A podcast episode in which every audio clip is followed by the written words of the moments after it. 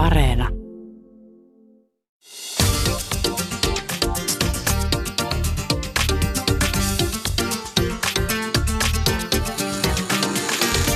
Yle Puhe, torstaisin kello yksi ja Yle Areena.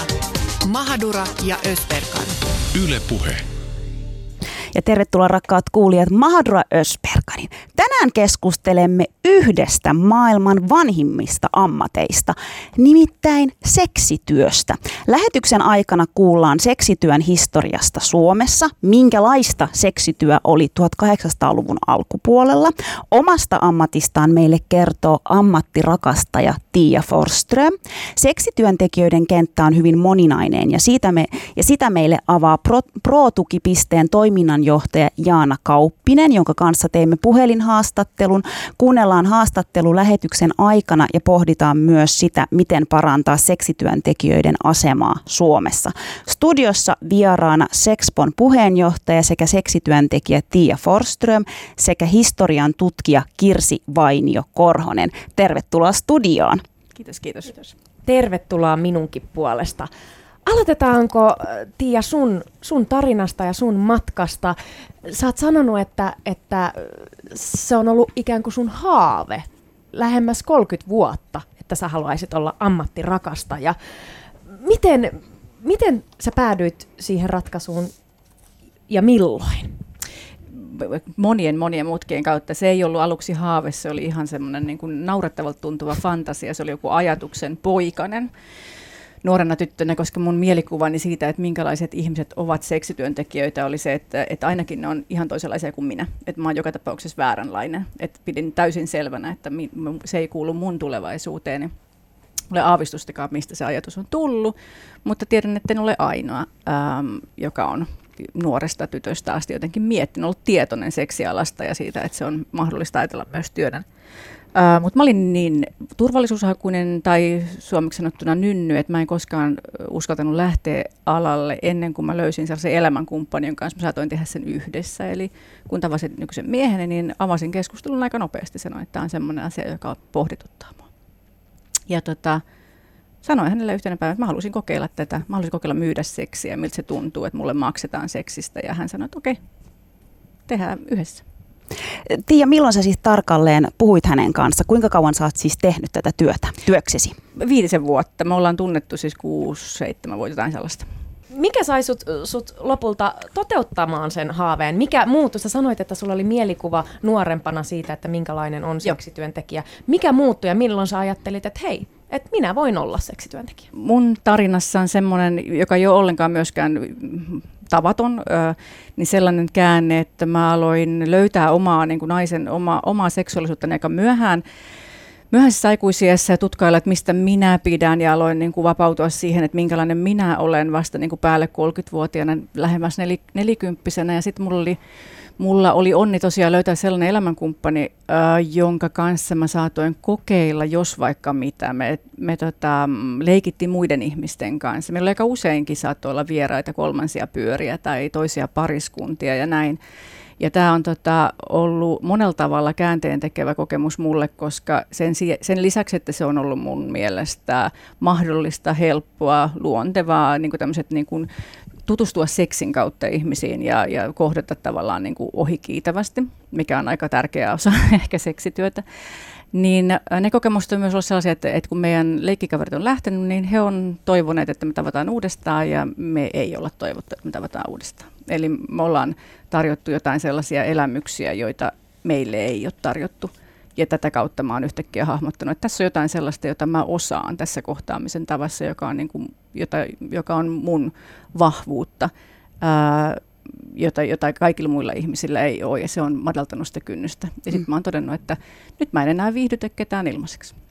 Tiia, sä sanoit, että sun kumppani lähti siihen heti mukaan, antoi vihreätä valo, valoa, niin tota, miten sitten muu lähipiiri, öm, lapset esimerkiksi tai, tai ylipäänsä muu lähipiiri, miten he suhtautuivat tähän? Kerroin lapsilleni ja äidilleni, siis nyt jo aikuisille lapsilleni, öö, öm, tota, siinä vaiheessa, kun päätettiin miehen Jounin kanssa, että me tullaan kaapista, koska meiltä tuli BDSM-opas julki, jossa me myöskin tultiin kaapista BDSM-ammattilaisina, niin mä halusin tietää, tietää, että mun läheiset tietää ennen kuin ne lukee uutisista, että mitä äiti tekee tai mitä tytär tekee. Ja ne keskustelut on ollut ää, alusta lähtien ja kaikki ihan äärettömän myönteisiä. Mä tietysti mä, mä pidän provosoimisesta.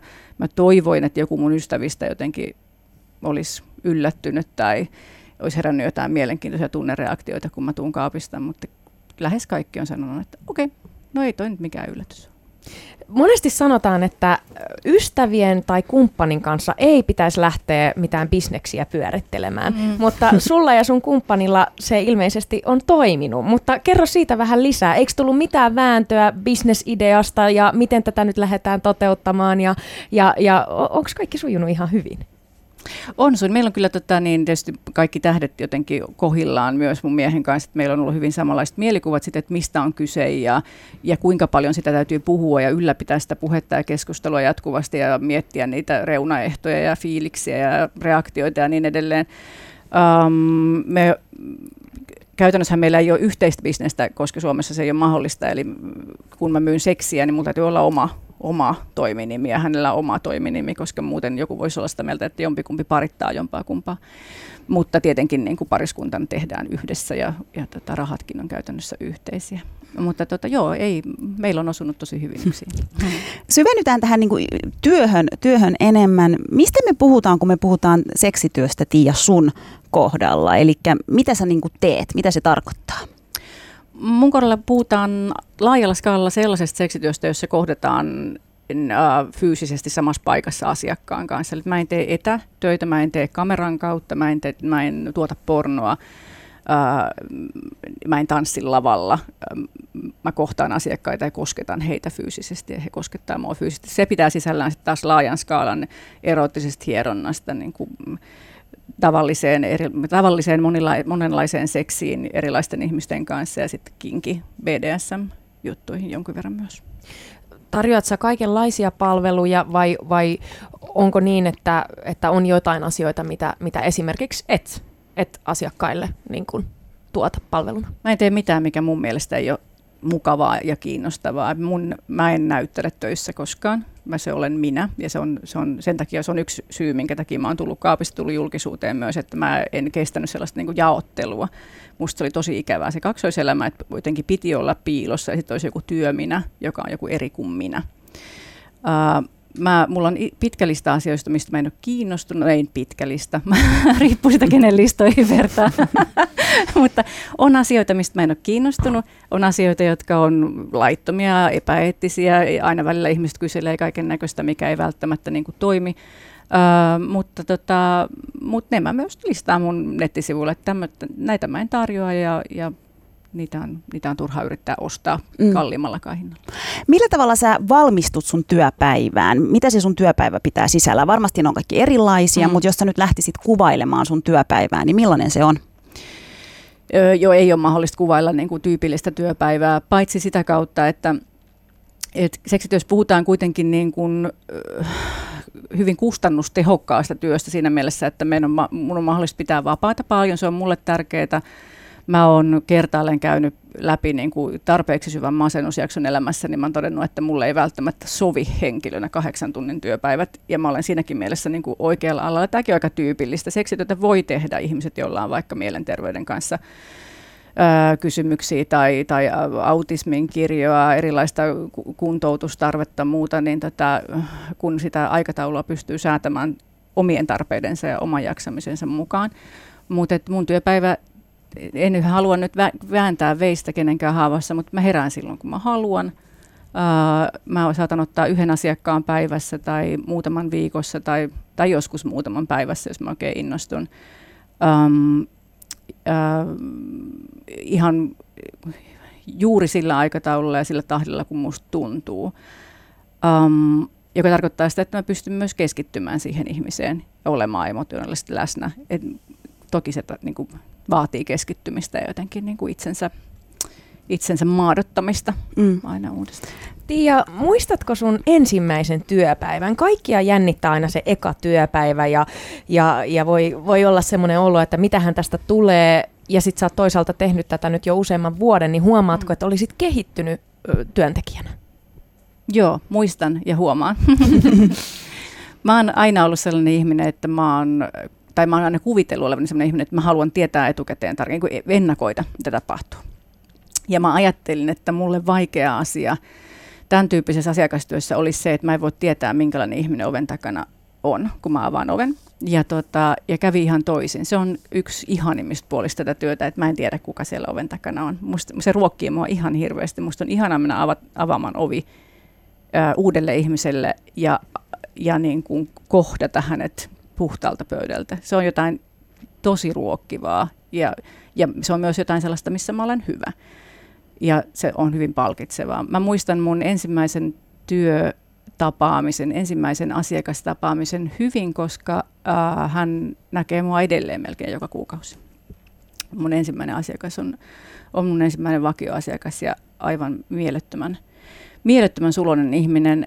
Äh, ei, ei olisi voinut paremmin, paremmin alkaa. Ja mä muistan, että mua jännitti jonkun verran etukäteen, mutta jo siinä kesken tapaamisen mä tajusin, mä jotenkin katsoin itseäni hetken aikaa ulkopuolelta, tajusin, että että tähän on, niin kuin, tähän on niin kuin äärettömän luonto, että mit, mitä mä en ole tehnyt tätä aina.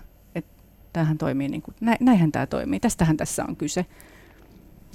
Tiia, raha ja ihmisten palkat on yksi semmoinen, mikä kiinnostaa tosi, tosi usein. Kaikkihan ei, ei kerro, eikä ole pakko tietenkään kertoa, mutta haluatko sä kertoa, kuinka paljon sä velotat seksityöstä ja mihin se hinta perustuu? Se, tota niin, joo, haluan, tai siis mielelläni. mielelläni. Kaikki ei nimittäin halua. Suomessa meidän yhteiskunnassa ihmiset niin ei on. halua puhua heidän palkoistaan. Se on ihan totta. Mä voin sanoa, että seksityöntekijät aika harvoin haluaa puhua asiakasmääristä siitä syystä ensinnäkin, että me halutaan, että jokaisella asiakkaalla on kokemus, että hän on ainoa ja niin kuin kaikkein tärkein. Ei tietenkään kukaan ajattele, että on ainoa, mutta että se illuusio on aika monelle tärkeää, että meillä ei ole niin kuin liukuhihnalla koko ajan samanlaisia kokemuksia, kuin heille se on niin kuin ainutkertainen tilanne.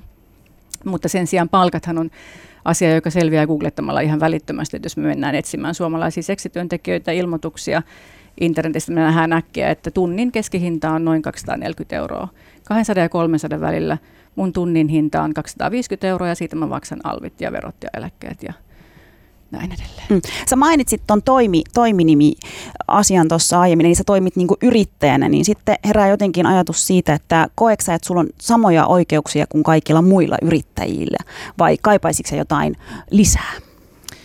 Tota, joo ja ei. Ähm, tilannehan on sillä tavalla aika absurdi, että mä, mulla on äh, toiminimi ja mä hoidan velvollisuuteni, ja verottajan mielestä tämä on ihan ihan tota niin, järkeenkäypää työtä. Hän, hän verottaja, tämä taho verottaja on sitä mieltä, että ilman muuta kysymys on työstä, josta maksetaan veroja, mutta oikeastaan mikään muu taho ei ole sitä mieltä.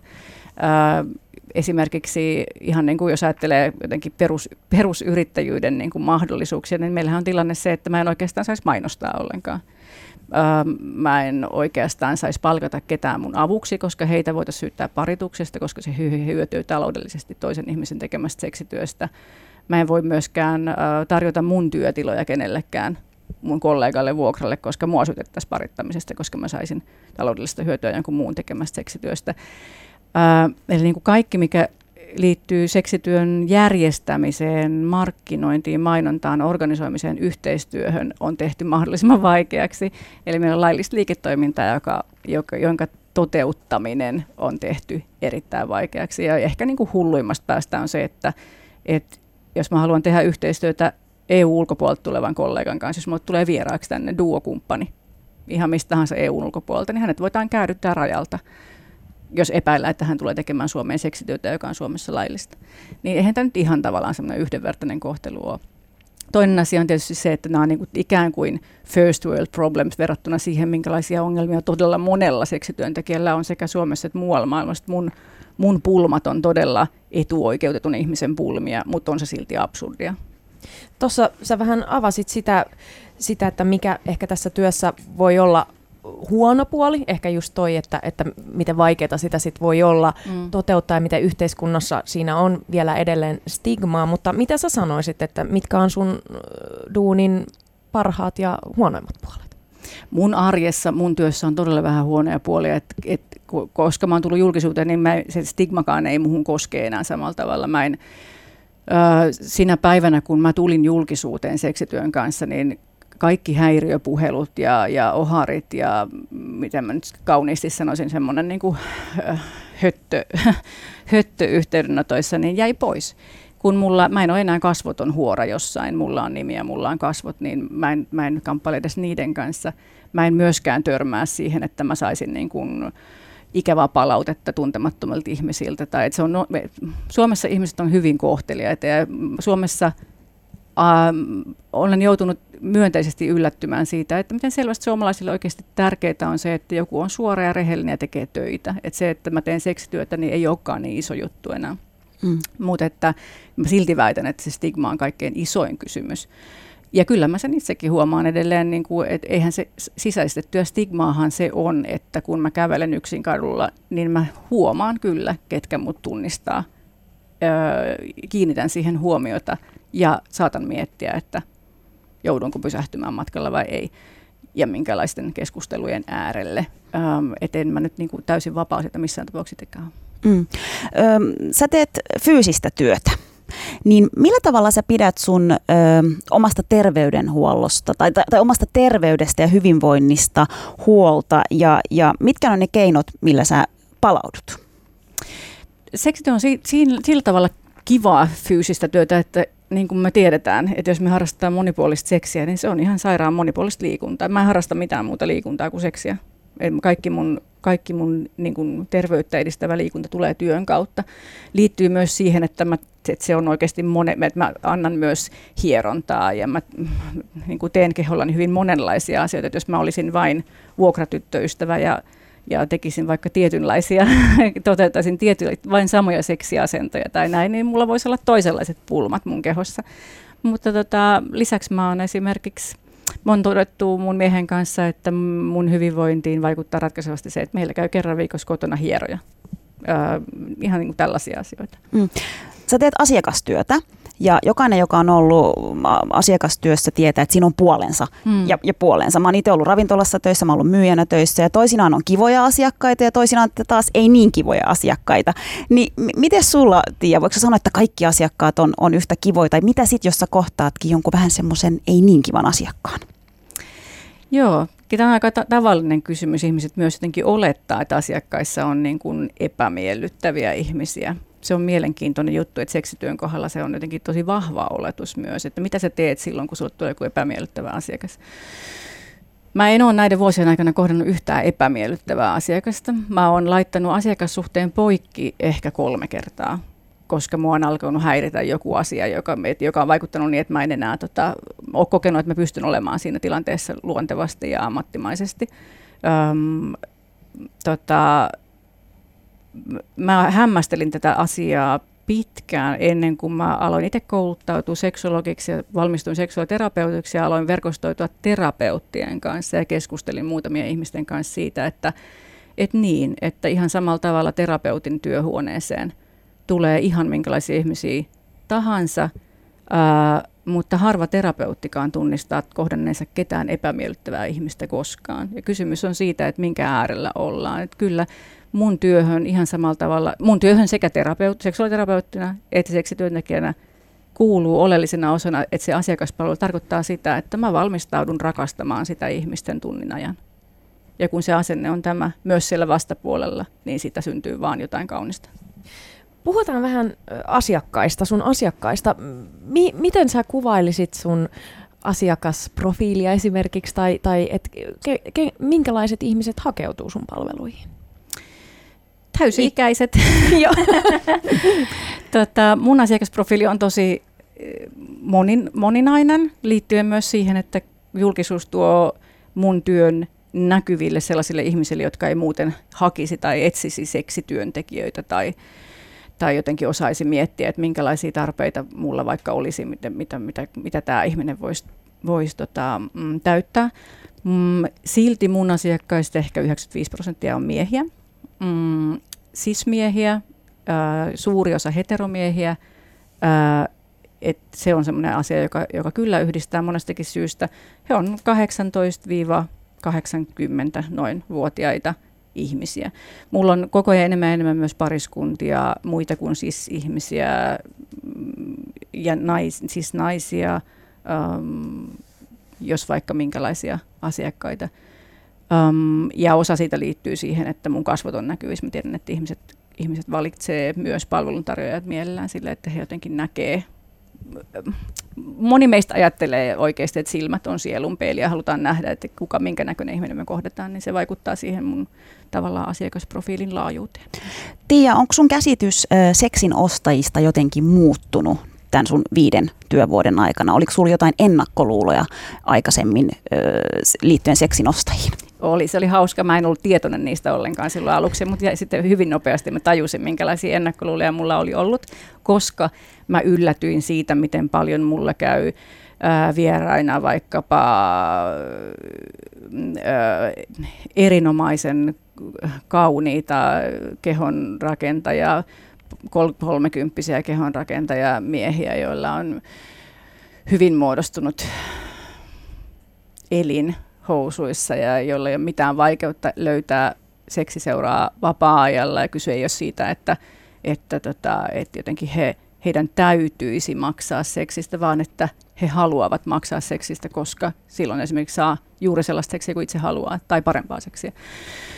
Et, joo, e, tämä on yksi iso yllätys ollut. Mä haluaisin vielä, vielä sen mainita, kun on lukenut sun, sun haastatteluita jonkun verran, ja mua kosketti tosi paljon se, ja, ja tämä liittyy varmasti siihen, siihen stigmaan, mikä myös seksin ostajilla on, ähm, mutta kun sä sanoit, että jotkut asiakkaat on, sä oot ollut heidän kanssaan ja, ja käynyt pitkän matkankin ja nähnyt, miten nämä ihmiset avautuu, vapautuu ja ehkä ekaa kertaa elämässään uskaltaa olla omia itse, itsejään, niin se jotenkin kosketti ja liikutti mua. Miltä se tuntuu, että sä näet, että joku ihminen, että se, se oikeasti löytää itsensä ikään kuin su, sun kautta? Tai, tai sinun kanssasi? Jos mun niin kuin, työn motivaatio tällä hetkellä pitäisi johonkin summata, niin tähän se palaa. Eli tämän takia mä tätä työtä teen se ilme, joka sulla on kasvoilla silloin, kun sulla on sellainen olo, että sä tuut nähdyksi ja sut hyväksytään, niin kyllähän se, kyllähän se mua ruokkii. Se on, se on palkitsevampaa kuin mikään. Ja totta kai just tällaiset pidemmät prosessit ihan samalla tavalla kuin terapiaprosessitkin, niin se on mielettömän suuri etuoikeus päästä rinnalla kulkemaan ja seuraamaan, mitä toisen ihmisen jotenkin mielessä ja kehossa ja elämässä tapahtuu. Seksuaalisuus on parhaimmillaan niin valtava elämänvoima, että sen, sen vapautumisen seuraaminen vierestä on ihan mielettömän hienoa.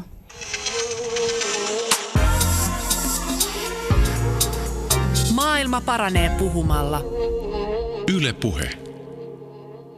Studiossa meillä on vieraana Sexpon puheenjohtaja sekä seksityöntekijä Tiia Forström sekä historioitsija Kirsi Vainio Korhonen. Ja tänään puhutaan siis seksityöstä. Ja syvennytään nyt seuraavaksi seksityön historiaan Suomessa. Kirsi, sä olet kirjoittanut kirjan nimeltä Musta Maija ja Kirppu Kaisa, jossa avaat seksityöläisen arjen 1800-luvun alun Suomessa. Niin tota, kerro vähän, minkälaista seksityö, seksityöläisen arki oli 1800-luvun Suomessa ja miltä nyt kuulosti tämä, mitä, mitä kuulit, mitä Tiia kertoo? No semmoinen asia, joka on sama, on se, että silloin ei ollut kiellettyä ottaa rahaa seksistä. Sitä ei edes mainittu lainsäädännössä, että se ei ollut kriminalisoitua. Paritus oli kriminalisoitua niin kuin nykyäänkin ja bordellit oli kriminalisoituja, mutta ei seksityö sinänsä. Mutta se, mikä ehkä eroaa, missä eroa löytyy, niin on se, että valtaosa seksityöläisistä oli hyvin köyhiä naisia ja seksityö ei ollut heidän ainoa elinkeinonsa. Se oli yksi tapa hankkia rahaa, mutta sen rinnalla usein, usein oli hyvin monia muita köyhin, köyhien naisten työntekotapoja, niin kuin siivousta, pyykinpesua, silittämistä, äh, kapakassa tarjoilijana toimimista, markkinoilla viinan anniskelua. Monenlaista tämmöistä voi, me voitaisiin kutsua sitä ehkä tämmöiseksi silpputyöelämäksi. Minkälaista oli seksityöläisten arki 1800-luvun Suomessa, jos sun pitäisi kuvailla? No, ähm, tosiaan se oli tätä köyhän naisen elämää, se oli kaupunkilaisnaisen elämää. Ähm, seksityö palkattuna työnä tai työnä, josta sai rahaa, niin se, se nousi esiin suuremmissa asutuskeskuksissa, missä oli enemmän ihmisiä ja elät, elettiin anonyymimmin, niin semmoisissa paikoissa, missä oli paljon nuoria miehiä, että lähteissä asiakaskuntana ehkä enemmän nousee esiin just nuoret naimattomat miehet kuin mitä Tiia tässä, mm. tässä puhuu.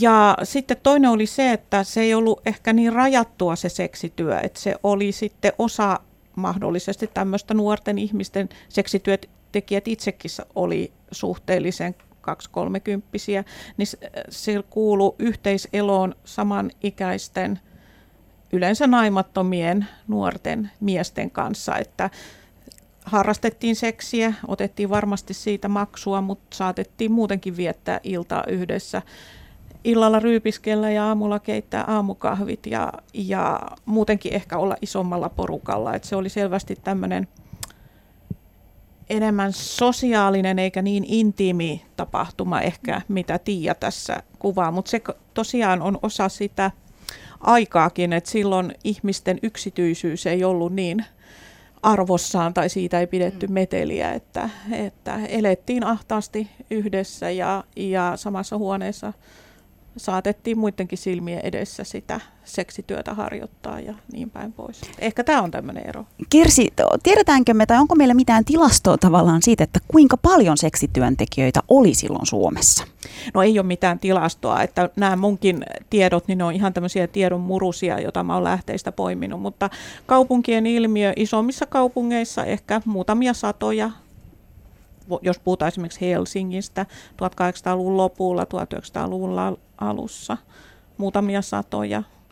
Mä olen tutkinut Turkua ja löytänyt 164 naista, jotka 10 vuoden sisällä teki sekstityötä. Et ei mitään, val, mistään valtavan suurista ihmisryhmistä mm. ei ole kyse. Sä puhut tässä, tai puhut nimenomaan naisista. Tänä päivänä me tiedetään, että myös miehet tekee seksityötä, mutta oliko se 1200-luvun Suomessa nimenomaan naisten, naisten ammatti? No ainakaan lähteissä miehet ei nouse esiin. Et sitähän mä en voi sanoa. Siellähän nyt kaikkea, kaikkea ei paljasteta eikä mm. kerrota. Tämä on semmoinen ilmiö, että se nousee viranomaisten tekemissä asiakirjoissa esiin ja, ja ei, ei sen seksityön kautta edes, vaan, vaan sukupuolitautitarkastusten kautta, että vaikea sanoa, mutta sen mä tiedän, että esimerkiksi Helsingissä 1800-luvun jälkipuolella tarkastettiin myös miehiä. Siis se oli tämä sukupuolitautiriski, joka, joka veti viranomaisten huomion puoleensa, ei se, että seksistä otettiin rahaa. Niin, tällä on ihan, ihan sa- sanakin, eli tarkastusnainen. Eikö se ole sana, jota Kyllä. käytettiin henkilöstä, joka myy seksiä? Kyllä, ja se liittyy nimenomaan siihen, että, että viranomaiset teki sukupuolitautitarkastuksia, haluttiin estää syfiliksen leviäminen ja, ja sitten säännöllisesti tarkastettiin äh, seksuaalisesti aktiiviset ihmiset, seksityöläiset, mutta myös esimerkiksi merimiehet. Kun laivat tuli ulkomaan purjehduksilta satamaan, niin kaupungin läykäri nousi laivan kannelle ja tarkasti kaikki miehet ja kukaan ei päässyt satamaan ennen kuin todettiin, että oli terve Onpas kiinnostavaa. Puhuttiin tuossa palkasta äsken Tiian kanssa, niin tiedetäänkö me, mikä oli palkkasuhde 1800-luvun Suomessa, että paljon sillä tienasi? No se on ihan hämärän peitos sen takia, kun se ei ollut kriminaalia, ei ollut rikollista ottaa korvausta seksistä, niin se ei myöskään kiinnostanut viranomaisia tämä palkkapuoli. Ne oli kiinnostuneita ainoastaan tästä sukupuolitautipuolesta. Mutta ähm, naiset oli köyhiä, heidän asiakkaansa oli aika vähävaraisia nuoria miehiä, tuskin tällä työllä rikastu. Ja sekin ehkä, että nämä naiset joutuivat tekemään hyvin monenlaisia töitä, ansaitsemaan rahaa hyvin monilla tavoilla kertoo siitä, että pelkkä seksityö ei 1800-luvun alun Suomessa naista vielä elättänyt. Hänellä oli usein myös perhe, lapsia, saattoi olla vanha äiti kotona, jota piti myöskin elättää, tai vanha isä, Kirsi, tiedetäänkö me sit siitä, miten silloin 1800-luvun Suomessa suhtauduttiin seksityöntekijöihin? Miten viranomaiset esim. suhtautuu? No viranomaiset oli hirveän huolissaan tästä sukupuolitautitilanteessa. Syfilishän oli parantumaton ja se tarttui myös muuten kuin sukupuoliyhteyden kautta. Ja se oli yleisesti levinnyt. Se oli sata kertaa levinneempi kuin AIDS nyky-Suomessa. Että se oli pelottava tauti, eli siksi luotiin näitä valvontajärjestelmiä. Mutta tota, totta kai, jos ajatellaan esimerkiksi kirkkoa, no eihän tämä nyt tämmöinen ansainta tietenkään kirkollisten viranomaisten mieleen esimerkiksi ollut, mutta sitten jos mietitään esimerkiksi näitä naisia ja heidän lähipiiriään, mun tutkimat naiset oli syntyperäisiä turkulaisia, usein he asuvat omi, omissa piireissään köyhien turkulaisten keskellä, niin ei he siellä omiensa keskellä ollut mitenkään syrjittyjä tai, tai tai mun mielestä ainakaan pahasti stigmatisoituneita. Mutta sä oot sanonut, että seksityö ei kuitenkaan ollut yhtä leimaavaa kuin nykyisin. Niin avaat tätä, mitä sä tällä tarkoitat? No senkin olen päätellyt kiertoteitse esimerkiksi siitä, että tämän seksityö ö, ö, rupeaman jälkeen, joka saattoi olla muutamia vuosia, viidestä kymmeneen vuotta, niin nämä naiset meni naimisiin siellä omiensa keskuudessa ja alkoi sitten elämään ihan siellä, sai lapsia, toimi naapureiden kummeina. Miehet vaikuttaa siltä, että ainakin osa heistä oli tutustunut näihin naisiin nimenomaan seksityön kautta, tiesivät mitä naiset tekivät, olivat tehneet työkseen, mutta solmivat avioliiton, ryhtyivät perustamaan perhettä. Eli köyhien ihmisten keskuudessa niin tämä ei ollut sitä pahinta leimaavinta lajia oli paljon muita kriminaaleja tekoja, jotka paljon pahemmin saattavat leimata ihmistä kuin seksityö, joka ei tosiaan ollut työnä kriminaalia. Missä kohtaa Suomessa alettiin sitten suhtautumaan seksityöhön jotenkin moralisoiden? No ainakin se kriminalisoitiin 1800-luvun lopulla. Vuoden 1880 yhdeksän rikoslaissa, niin nimenomaan rahan ottaminen seksistä kriminalisoitiin. Ja se on ehkä tämmöinen rajapyykki, jossa sitten seksityö ja seksityöläinen ja myöskin seksityöläisen identiteetti alkoi olla aika pahasti leimaava ja se vaikutti sitten naisen ää, seksityön jälkeiseenkin elämään paljon enemmän mitä aikaisemmin. Mi- mikä, mikä siihen vaikutti? Mitä Suomessa tapahtui, että yhtäkkiä... No, no tämä, ei ehkä, tämä ei ole suomalainen asia, vaan tämä on ihan sanotaan yleiseurooppalainen tai yleismaailmallinen asia, että 1800-luvun jälkipuolella moneen, monenlaiset seksuaalisuuteen liittyvät asiat, niin alko, niistä alkoi kehittyä identiteettejä.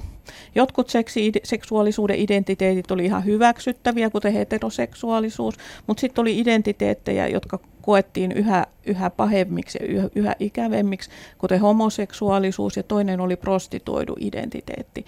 Eli, eli tästä seksuaalisesta, seksuaalisuudesta alkoi tulla asia, joka leimasi koko sen ihmisen. Siitä tuli hänen kokonaisen identiteettinsä ja tätä ihmistä ei enää kyetty näkemään minään muunlaisena ihmisenä kuin vaan tämän seksuaalisen identiteetin kautta. Se on tämmöinen 1800-luvun lopun uutuus ihan kaikkialla, ainakin läntisessä maailmassa. Ja siihen liittyy tämä ää, seksityön voimakas stigma ja silloin myöskin homoseksuaalisuuden voimakas stigma. Homoseksuaalisuushan myöskin kriminalisoitui Suomessa vasta 1800-luvun lopulla. Tämä on kiinnostavaa. Sä sanoit tuossa aikaisemmin, että, että, että seksityöntekijälle 1800-luvun alussa, niin että hän, hänelle elämässä kävi ihan, ihan niin kuin kaikille muillekin. Perusti perheen ja tuli lapsia. Niin. Mutta mitä Saatto. sitten 1800-luvun loppupuolella tapahtui? Miten, miten näille naisille kävi sitten myöhemmin elämässä?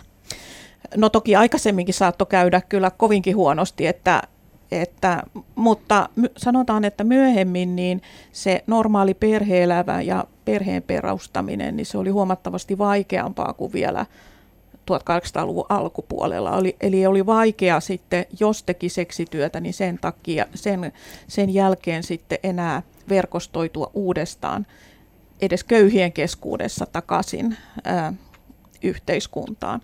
Eli se ehkä on se suurin, oli se suurin muuten. Toki se oli mahdollista, mutta, mutta se oli vaikeampaa.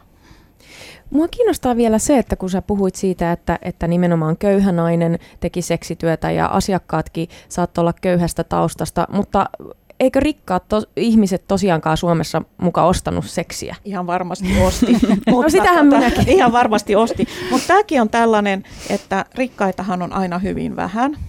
Eli sanotaan, että ähm, 1800-luvun jälkipuolen eurooppalainen ta- ta- taidehan jotenkin fiksoitu seksityöstä. Bordelleista tuli, tuli tämmöisiä aiheita, joita kuvattiin kirjallisuudessa ja taiteessa ja, ja monin tavoin. Ja, ja näillä, näillä näyttämöillähän se on aina tämä asetelma, että rikas asiakas ja sitten on tämä seksityöntekijä siellä, siellä bordellissa. Mutta itse asiassa, jos tutkitaan ää, seksityötä ihan milloin tahansa, niin enemmistö asiakkaista on aina kuitenkin, koska vähävaraisia ihmisiä, koska suurin osa yhteiskunnassa elävistä ihmisistä niin ei ole kauhean rikkaita, että se on ihan luonnollista, mutta että tämä kuva, joka nousee aina esiin seksityöstä, niin se, se on aina leimallisesti tämä rikas asiakas ja, ja sitten köyhä, köyhä nainen.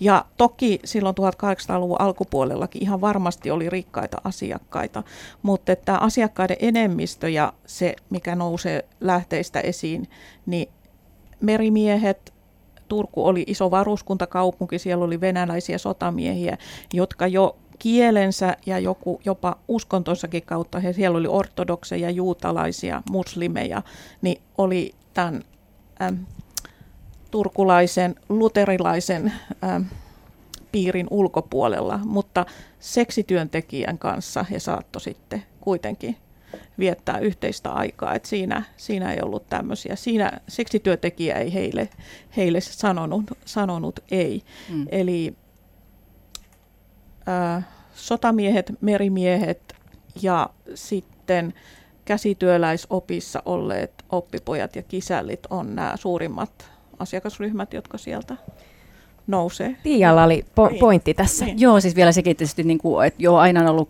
myös, toki varmasti rikkaat ihmiset ovat ostaneet seksiä, mutta aina on ollut myös muitakin seksityötä tekeviä kuin kuin nämä ihmiset, joita me pystytään tutkimaan. Eli tässä, tässä tullaan Joo, tavallaan siihen niin kuin seksityön määritelmään myös, että meillä on ollut niin sanottua high class escort-toimintaa aina ja kept women ja niin kuin eri, jos nyt tulee tämmöisiä, miten tulee vain englanninkielisiä sanoja, mutta että nimenomaan naisia, jotka ovat ottaneet vastaan elämänlaatua ja lahjoja ja rahoitusta ja sponsorointia ja pyörittäneet niin kuin omaa hoviaan. Ja, ja tätä on ihan varmasti ollut Suomessakin, mutta siihen on tosi vaikea päästä käsiksi, on. koska siitä ei ole puhuttu näillä sanoilla ja, ja viranomaiset ei ole ollut sitä kiinnostuneita. Mutta että silloin, jos meillä puhutaan niin kuin hyvin rikkaista ostajista, niin me todennäköisesti puhutaan myös hyvin rikkaista myyjistä, jotka on sitten eri, eri jengiä kuin kirppukaisa. Ilman muuta, ja myöskään poliisiviranomaiset ei pakottaneet heitä näihin mm. sukupuolitautitarkastuksiin. Et jos heiltä oletan näin, että jos epäiltiin, että he kantoivat sukupuolitautia, niin se tarkastus hoidettiin yksityisesti. Eli, eli he eivät ole jättäneet jälkiä lähteisiin.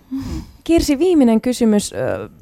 Sä oot tutkinut Suomen historiaa nimenomaan tästä näkökulmasta. Miten sä näet tämän päivän, tämän historian valossa Suomessa, kun puhutaan seksityöstä?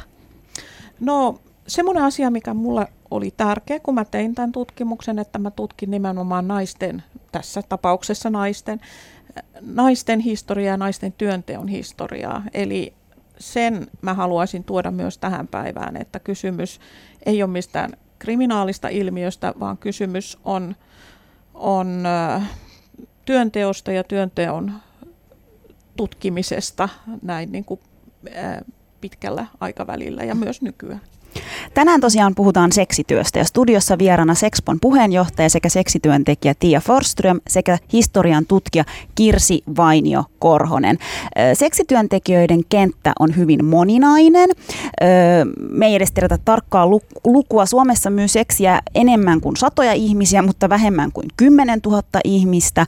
Miten me tiedetään seksityöntekijöistä, niin siitä meille vähän kertoo Pro-tukipisteen toiminnanjohtaja Jaana Kauppinen ja kuunnellaan haastattelu nyt tähän väliin.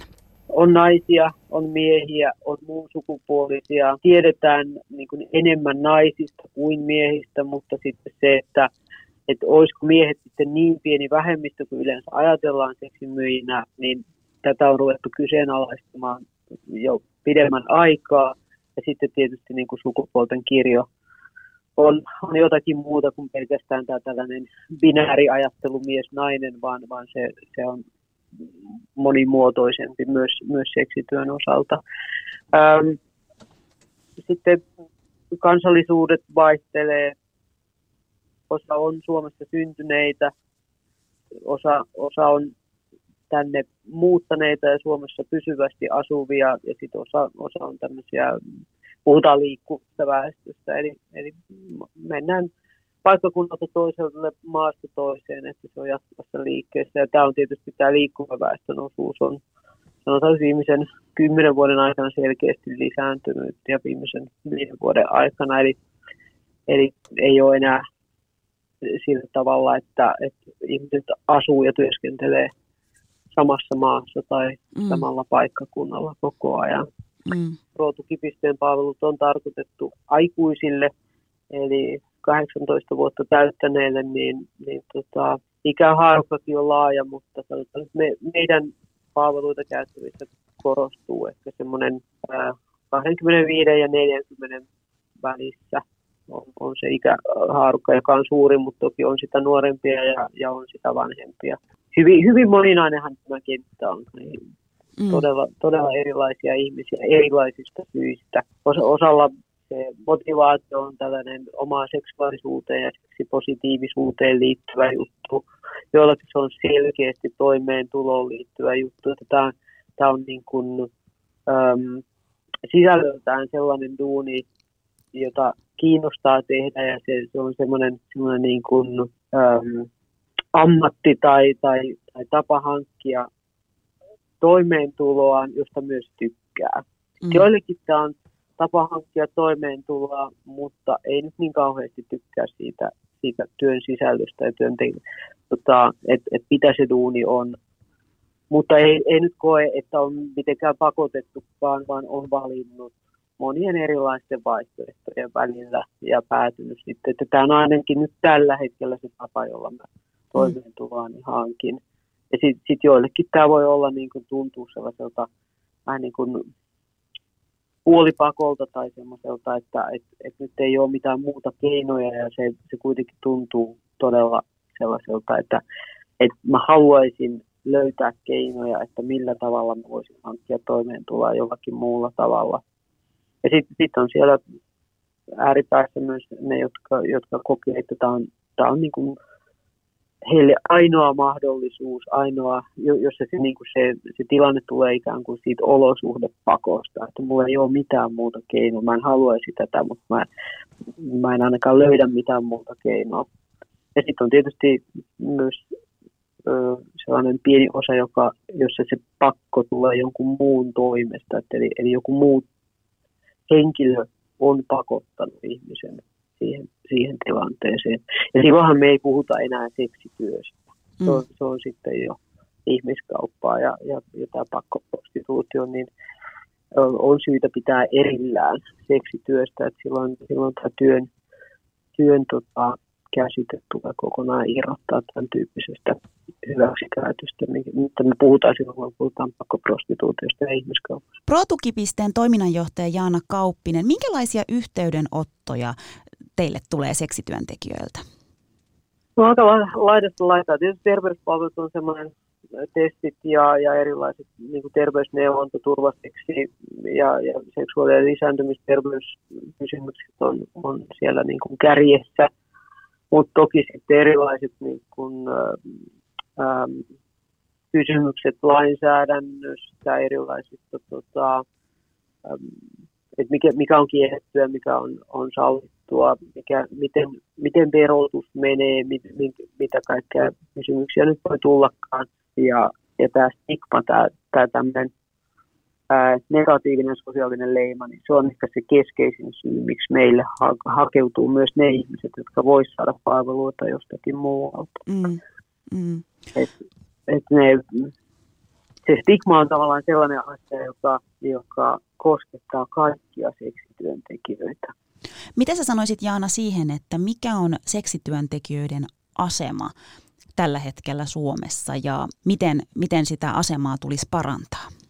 Asema on sellainen, että, että seksityöntekijät on alan keskustelun ja erilaisten toimenpiteiden kohteita, että ei, ei he ole osallisina tässä yhteiskunnassa oman elämäntilanteensa ja oman niin kuin, asemansa asiantuntijoina. Että helposti tulee joko tällainen uhrikategoria tai sitten, sitten tota, kategoria, josta muut puhuu tavallaan yli ja ohi. Että on, on erilaisia asiantuntijoita, joita aina haastatellaan ja sitten niin kuin, et, et se on tavallaan sen meidän yhteiskunnallisen päätöksenteon pohja, että et, et tutkijat tai virkamiehet tai esimerkiksi ProTuki.piste kertoo, että mistä, mistä tässä nyt on kysymys. Ja sitten sit siellä on niin kuin tosi histukseen just ne ihmiset, joita tämä asia nimenomaan koskettaa joka arkipäivä ja, ja pyhäpäivä. Eli, eli tota, seksityöntekijät itse jää helposti huonosti kuulluiksi tai heitä kuullaan vain sillä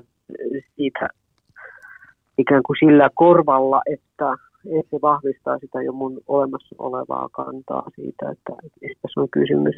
Ja, ja tämä on, tämä on ehkä tämä asema pysyy huonona, jos meillä on sellainen lähtökohta, että olisi niin kuin yksi totuus. Ja meillä pitäisi olla rauhaa ja kykyä kuulla, että no mitäs kaikkea se pitää sisällään, ettei me haeta niin kuin yksinkertaista ratkaisua sellaiseen ilmiöön, jo, joka on moninainen ja hyvinkin moniulotteinen. Ja silloin, silloin lopputulos on aina huono. Ja, ja näin me ollaan tehty historiallisesti. Et me ollaan aina jollakin tavalla määritelty se ongelmaksi, milloin se on terveysongelma, milloin se on sosiaaliongelma, milloin se on ö, tasa-arvo-ongelma. Aina se on ollut jollain tavalla ongelma, joka, yhteis, joka yhteiskunta on määritellyt kuulematta niitä ihmisiä, jo, joita se eniten koskettaa, jolloin siihen voisi tulla toisenlaisia sävyjä. Eli kyllä mä toivoisin, että tämä meidän politiikka muuttuisi osallistavaksi politiikaksi, jossa ihmiset uskaltaisivat tuoda sen kentän moninaisuuden niin vahvasti esiin kuin se vaan suinkin on mahdollista.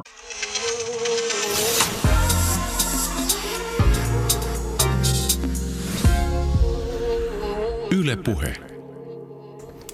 Ja siinä kuultiin ProTukipisteen toiminnanjohtaja Jaana Kauppisen kanssa tehty haastattelu. Tiia, mä haluan ö, kysyä sulta, Jaana tuossa hyvin kyllä avaskin, että mikä on seksityöntekijöiden asema tällä hetkellä Suomessa, niin millaisena sä näet sen tai koet? Hyvin, hyvin samanlaisena kuin mitä Jaana kuvailikin. Tota niin, mutta, mutta täältä niin kuin tavallaan sisältäpäin kentältä, niin mä oon parantumaton optimisti, niin mä, mä jotenkin näen paljon sellaista niin kuin drivea ja muutosvoimaa ja virtaa tällä hetkellä. Meillä perustettiin viime vuonna uh, uusi meidän oma vertaisen aktivistiverkosto. Mä, tota niin, koska se ei ole kaupallinen toimija, niin sitä voi varmaan mainostaa. tota, muistisääntö on, että lyhenne tulee sanoista Fair Trade Sex, eli FTS Finland löytyy kaikista somekanavista. Kun käytte katsomassa, niin pysytte perillä, että mitä, mistä keskustellaan ja mistä, missä me halutaan kuulua.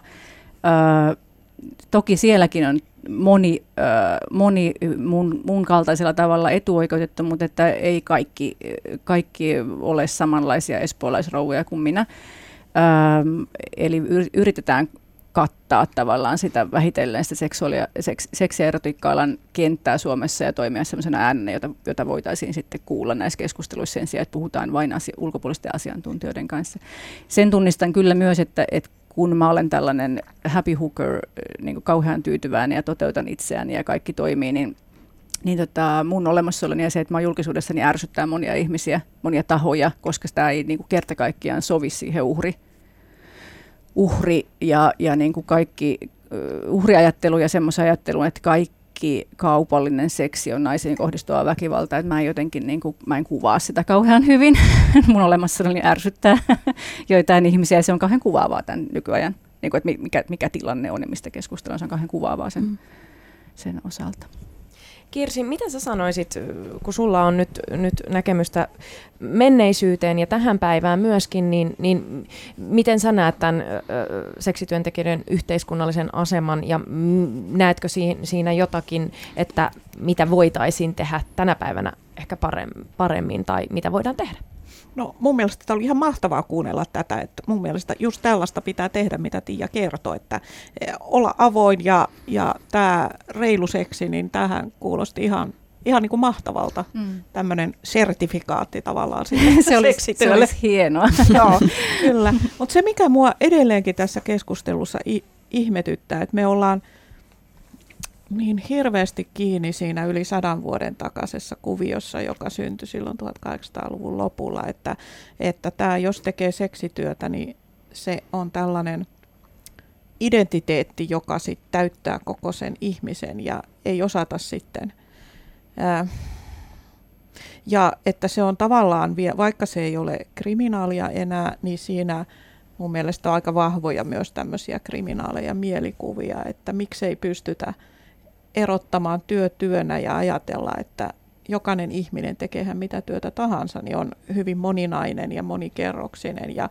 hänen elämänsä sisältää monenlaisia jaksoja ja, ja näin. Että tämä on minusta niin. niinku hämmästyttävää. Mik, miksi ei? Joo, Tiia, miksi tämä on minusta jännä. Mä olen samaa mieltä jotenkin, että monessa osassa, monessa kohtaa tuntuu, että on jääty jonnekin sinne Joo. 1800-1900-luvun vaihteeseen.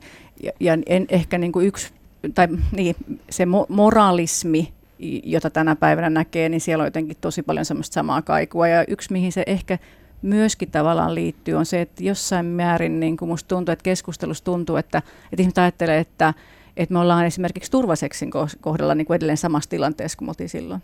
Mm. Et mä ajattelin, että, niin kuin, että se, että haluttiin testata seksityöntekijöitä ja heidän asiakkaitaan kupan varalta niin kuin 1800-luvulla, niin se oli aika perusteltua. Joo. Kondomit oli tosi kalliita ja niitä ei aina käytetty. Ja jos niitä käytettiin, niitä käytettiin vaan sen seksityöntekijän Joo. kanssa ehkä.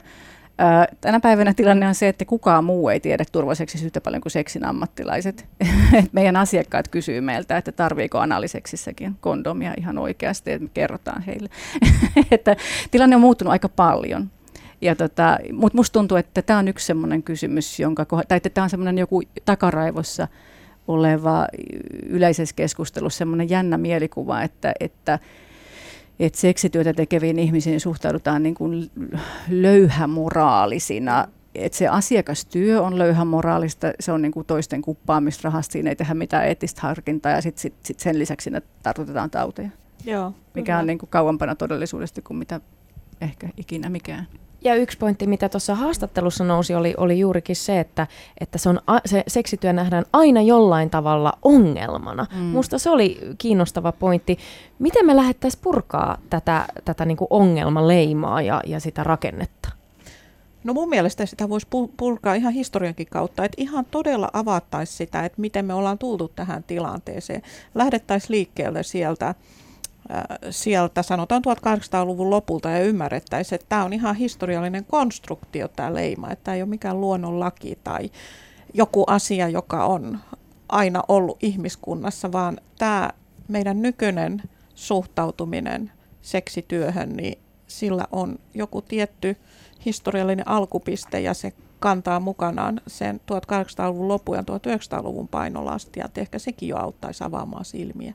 Että näin ei aina ole ollut. Kyllä, että ne mitään absoluutteja. Toinen, mitä mulla, mulla nousee aina semmoinen vähän terapeutimoodi tässä kohtaa itselleni päälle, että kun kysytään, että, että kun puhutaan ongelmista, niin mun ensimmäinen kysymys on, että, että kenellä on ongelma? Että kenen ongelmasta on kysymys? Jos, meillä on, jos ongelma on se, että että ihminen voi huonosti tehdessään seksityötä, niin me lähdetään tutkimaan, että mitkä tekijät aiheuttaa sen, onko ne työolot, onko ne työehdot, onko se, niin kuin, onko se stigma, onko ne asiakkaat, mikä se on. Mutta jos tota, täysin ulkopuolinen ihminen voi huonosti, koska joku toinen tekee seksityötä, niin sitten se ongelma on sillä ulkopuolisella ihmisellä ja sitä ei ratkaista puuttumalla sen seksityöntekijän elämään. Tiia Jaana sanoi tuossa haastattelussa, että stigma on yksi semmoinen seksityöntekijöitä niin kuin yhdistävä, yhdistävä asia, että siinä, siinä saattaa olla tosi vahva stigma. Toki sä sanoit, että sulla ei liity enää tähän työhön stigmaa, koska sä oot tullut omilla kasvoilla ja nimillä julki tämän asian kanssa, mutta miten sitä stigmaa tulisi purkaa, koska kuitenkin tässä työssä on sitä ihan valtavasti. Että jos sä ajattelet nyt vaikka sun kollegoita, niin, mm. niin miten me voitaisiin purkaa stigmaa? Kyllä se lähtee siitä, siitä että lisätään, keskus, lisätään puhetta ja, ja puheen moni, monimuotoisuutta ja puhutaan arjesta ja puhutaan niistä niin kuin todellisista haasteista ja ongelmista silloin, kun niitä on, mutta ei lisätä niitä sellaisiin kohtiin, missä niitä ei ole. Eli niin kuin, mitä suoremmin ja mitä avoimemmin asioista voidaan puhua, niin sitä vähemmän ennakkoluuloja ja hämäriä oletuksia niihin liittyy. Et kun stigmassa on kysymys kuitenkin siitä, että joku ulkopuolinen kertoo, että mikä on sallittua ja mikä on mahdollista ja mikä on ok. Niin tota, mä, yksi syy sille, että mä oon julkisuudessa on se, että mulla on siihen mahdollisuus. Mä voin yrittää ottaa kantaakseen jotain sellaisia asioita, mitä joku toinen ei voi ottaa kantaakseen niin kuin erinäisistä syistä. Yksi asia, mikä tässä kans nousee esille, että pitäisi antaa ääni niille, joita asia oikeasti koskettaa. Mm. Tiia, mitä, miten sä näet, että miten, miten tätä keskustelua tulisi avata nimenomaan seksityöntekijöiden näkökulmasta? Monihan ei välttämättä haluakaan tulla antaa kasvoja omalle työlle. Joo, no tämä on siis nimenomaan se syy, minkä takia tämä verkostokin on perustettu. Ja FTS Finlandin pointti on se, että, että kun suurin osa ihmisistä seksi- ja erotiikka ei halua olla omilla kasvoillaan tai omilla nimillä ei ole mahdollista tulla kaavista tai se on liian iso riski erilaisten asioiden kautta, niin sitten takia niin sitten tota, verkoston kautta voi tuoda sitä ääntä esille. Ja, ja me, niin kuin, jotka siinä, meitä on nyt vaan vähän päälle 80 äh, siinä verkostossa tällä hetkellä, niin ka- kauhean meillä niin kutsuisin niin kuin kaikkia alalla toimivia ihmisiä mukaan ja kertomaan myös siitä omasta arjestaan, on se sitten, on se sitten strippibaarissa tai tai niin kuin kameran takana kotona tai missä tahansa, niin me saadaan enemmän sitä variaatioita ja todellisuutta siihen puheeseen. Kirsi, oliko 1800-luvun seksityöntekijällä ja naisella ääni? Saiko hän puhua? Öö, no itse asiassa hänellä kyllä oli todellakin ääni näissä viranomaisasiakirjoissa. Hän oli nainen, joka ei osannut kirjoittaa, että hän ei ole jättänyt meille mitään itse kirjoittamia dokumentteja ja mehän ei voida kuulla hänen puhettaan, koska hän on jo aja, a, edes mennyt. Mutta nämä naiset, joita mä olen tutkinut, niin ne pani viranomaisille, oli ne sitten kirkko, poliisi tai joku muu, ne pani tosi tiukasti kampoihin.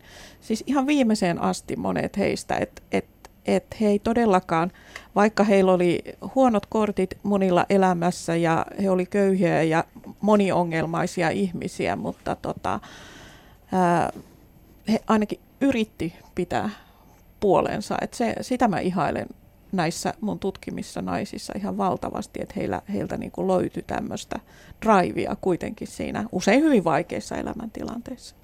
Et voisi sanoa, että kyllä mä voin kuulla heidän oman äänensä. Jos viedään keskustelu yhteiskunnan ja politiikan tasolle, niin mitä te näette, että mitä pitää muuttua, jos puhutaan politiikasta tai jos puhutaan ihan, ihan yhteiskunnasta, meistä kaikista? Että nimenomaan se lähtee siitä, että lähdetään keskustelemaan meidän kanssa ja meillä viittaa niin kuin kaikki, koko siihen kirjoon, että edelleen seksityöntekijöissä on paljon hu- ihmisiä, joilla on huonot kortit ja siellä on köyhyyttä ja, ja monenlaisia valintoja, niin kuin Jaanakin viittasi, että ne motivaatiot lähtee alle voi olla monenlaisia, mutta kaikkia meitä täytyy kuulla, että enää ei yhtään sellaista mun suosikkiesimerkki on se, että meillä on Suomessa mahdollista ollut järjestää niin kuin vaikkapa seksityöteemaista keskustelua tasa-arvopäivillä ilman, että sinne kutsutaan yhtäkään seksityöntekijää paikalle keskustelemaan seksityöstä, niin kiitos, ei enää tätä.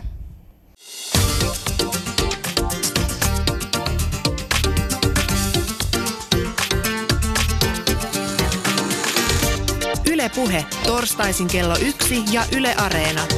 Mahadura ja Ösperkan. Yle Puhe.